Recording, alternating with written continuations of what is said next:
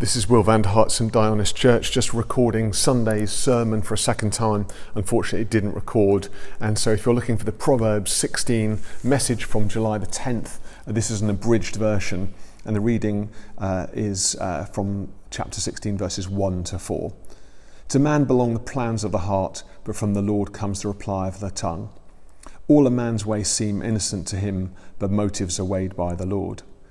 Commit to the Lord whatever you do, and your plans will succeed. The Lord works out everything for his own ends, even the wicked for the day of disaster. Well, I was thinking about um, the way in which spontaneity was, for a time, a luxury. Uh, people would go off to the airport without a, a booking and say, Oh, we're just going to go uh, for the first thing that takes our fancy. I've never done it, but I thought it looked like a fantastically sort of luxurious thing to do because it used to be that we were all busy planning and people who could be spontaneous were sort of showing us that they had this unbelievable flexibility in their lives that kind of enabled them to be free of the burdens of planning. But since COVID, our relationship has definitely changed because we all need to be spontaneous now. Spontaneous spontaneity has become a necessity um, because you never know what's going to happen. So you've just basically got to do whatever you want to do straight away, lest the flight won't take off or, or you know there'll be some sort of cancellation. Planning and having your plans realised is the new luxury. So that's really uh, supercharged people's love of planning. Proverbs 16:1 makes perfect sense to me. Plans are at the center of a man's or a woman's heart. In reality, we love having plans. And when I ask Christians, you know, what, what, what plans have you got? Uh, they, they, they talk about plans, but really they're talking about goals. You know, my ambition for a new job or my desire to, you know, build this new business or my desire for a family or relationship or my desire for uh, this promotion at work, wherever it happens to be. But it's very much a destination plan, what I'd call a goal. And really, when we think about this uh, relating to Proverbs 16:1, you can see this sort of this sort of heart of ours, the de- desire of our heart to realize this potential goal, and it, it's quite a personal thing it's quite challenging to be vulnerable about your plans because you think, well, what if someone doesn't really, you know, appreciate them? And uh, I, I, remember sort of generally trying to avoid prayer ministry as a, as a young Christian because I thought, you know, what if God kind of interrupts my plans and has got something else to say about them? I think probably many of us have, have sort of thought, well, we'll quickly do, we'll do what we want to do and then get God to kind of rubber stamp it later. And if we've succeeded, somehow that's a sign that God willed it. So you kind of, you know, you don't ask for permission, you just uh, acknowledge what you've achieved at the end of the day and said, oh, God, you know, thanks very much that I've now got this new job. Please bless me in it. So we, we've tried to edit uh, any scrutiny out of our plans and goals. But, but the writer of Proverbs, Solomon, saying actually that's not realistic because in 16 uh, part B, they, you've got this but from the Lord comes the reply of the tongue. So in the heart of man are these plans, but uh, on the tongue of God is some sort of challenge, some sort of um, finality, some sort of oversight. And, that, and that, that makes me feel uncomfortable if I'm honest. I'm sure that makes many of us feel uncomfortable that we aren't, if you like, autonomous masters of our plans. We may love making plans, but we're not autonomous with their outcomes. And so Solomon's acknowledging here, despite being the most powerful person potentially in the world at the time, that whilst he had plans in his heart, ultimately God was somehow in charge of his life. And you know, I, I think it's very important but very hard for us to acknowledge and welcome God, if you like, into the heart of those plans which we hold so kind of dearly and often become so foundational to our identities, and say, actually, Lord, I'm going to commit this to you and, and you direct me, or you amend, or you offer me something else. It's quite kind of counterintuitive to do that. I think part of the way we um, protect our plans is by steeping them in virtue. And Solomon addresses this in verse 2. He says, All a man's ways seem innocent to him, but motives are weighed by the Lord. Um, we fool ourselves so often with this idea that you know we're doing things for a very clear reason. You know, if I if someone says to me, you know, Will, what's your plan? And I give them a sort of defined goal, uh, like I want to see their you know church service double in size at the five in 12 months time so that stated goal that i'm ambitious for um, I might say, well, it's because I want to grow, grow, the kingdom of God. You know, that's an obvious, stated, and benevolent goal. It sounds virtuous. And so the likelihood is that you're going to agree with my goal and therefore support me in achieving it. The more virtuous, the, the better I present my motives, the more likely you are to be supportive of my ambitions. But, it says here in verse 2b, the motives are weighed by the Lord. I think it's Freud who said that only 20% of human thought was conscious and everything else was below the waterline. So we're really good at stating our conscious motives, but what if 80% of what we're really driven by is, is beneath the surface?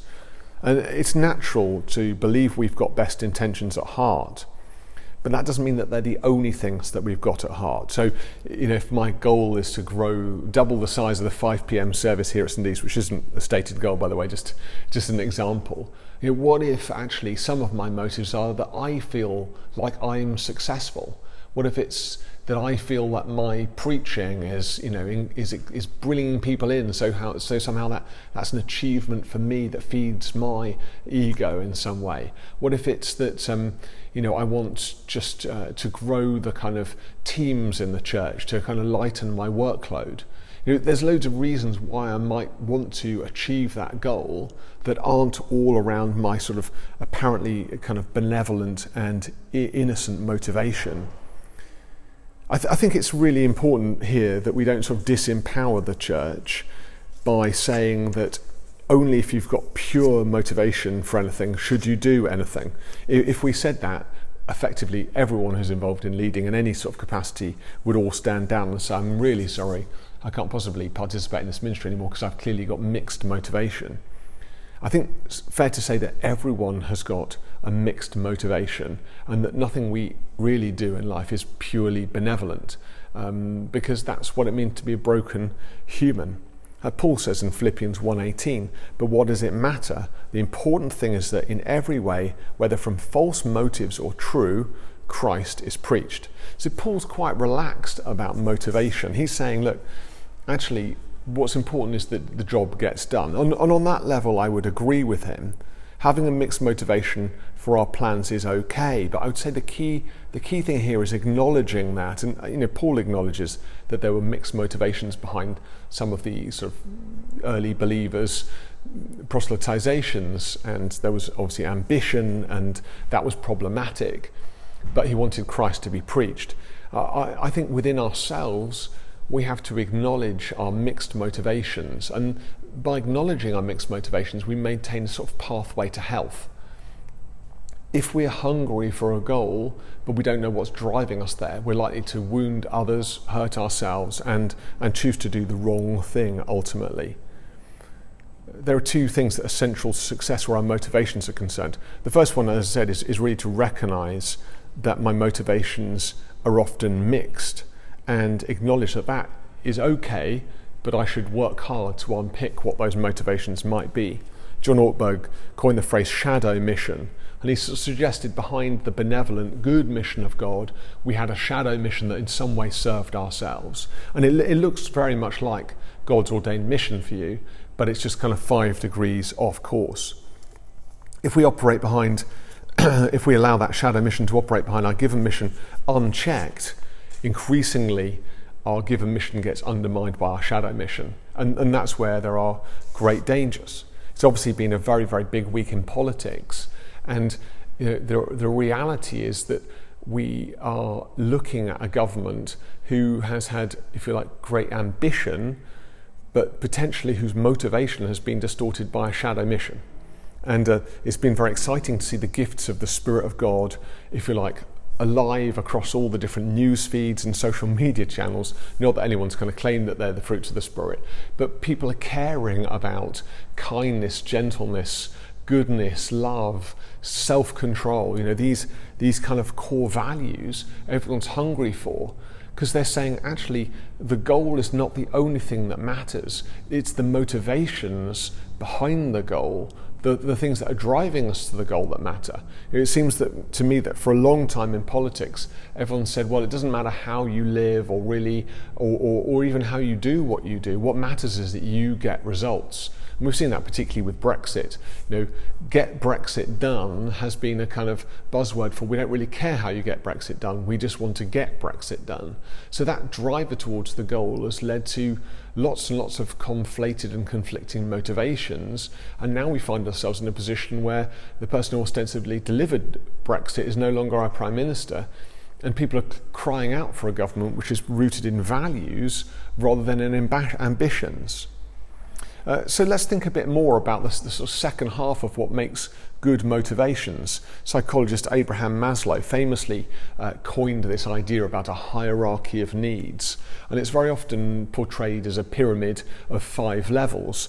The first four levels denote things that are deficiency needs. So there are uh, physiological needs, our safety needs, our love and belongingness needs, and our esteem needs. But at the top of the pyramid are what he calls our self actualization needs.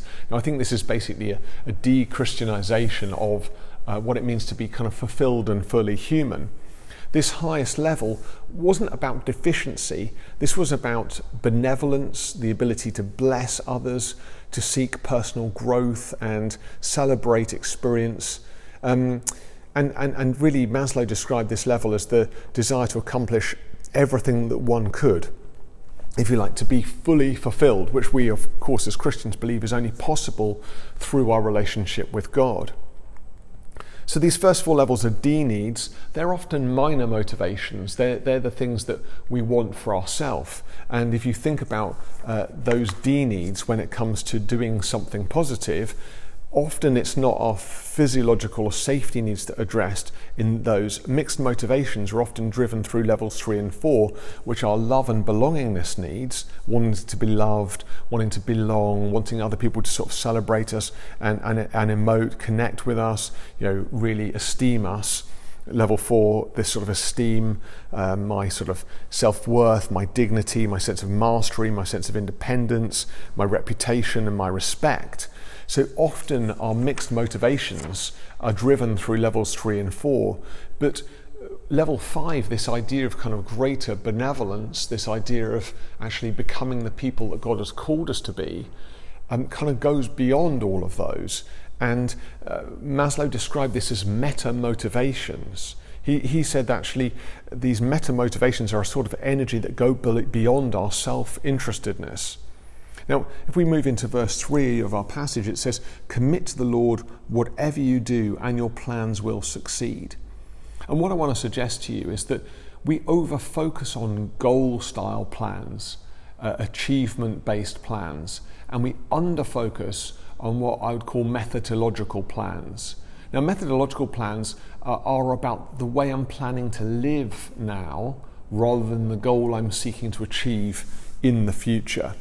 And this verse has often been taken out of context. Commit to the Lord whatever you do, and your plans will to succeed.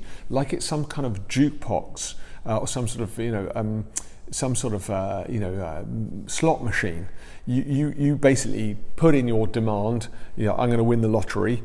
You pull the handle and say, Lord, I commit this to you, and it's going to come up for five bars at the bottom, and, and all the gold's going to come flying out. Your plans will succeed. That's that's absolutely not what this means. What this means is when you commit to the Lord whatever you do, that is in action, your methodological approach, then your plans will succeed. And, it, and it's an absolute no brainer.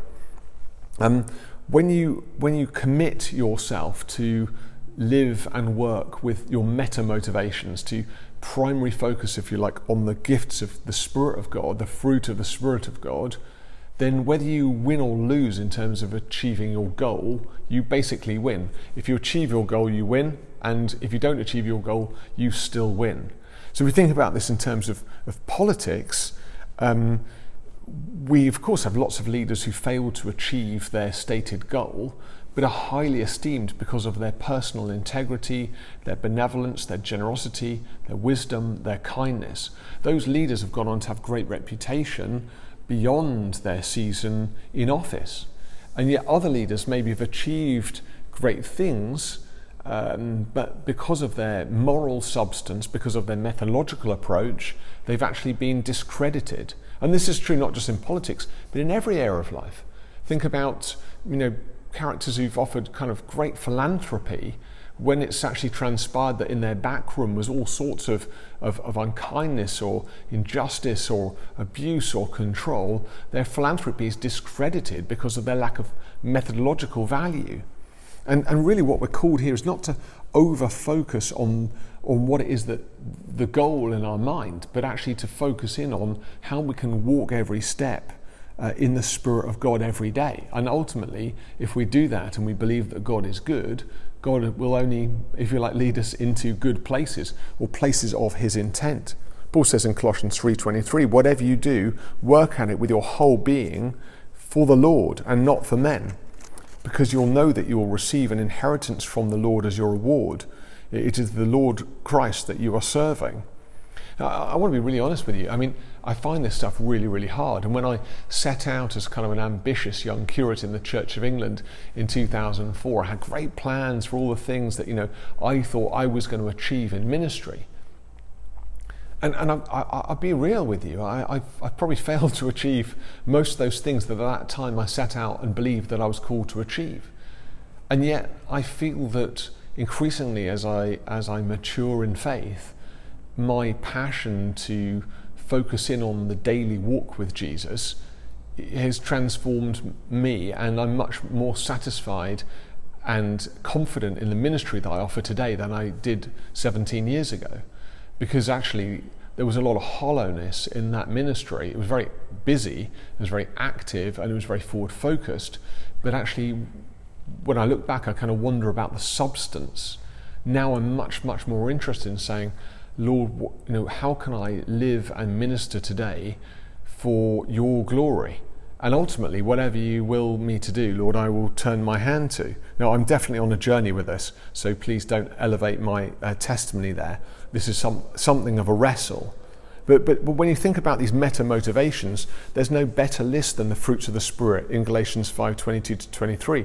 The fruit of the Spirit is love, joy, peace, forbearance, kindness, goodness, faithfulness, gentleness, and self control.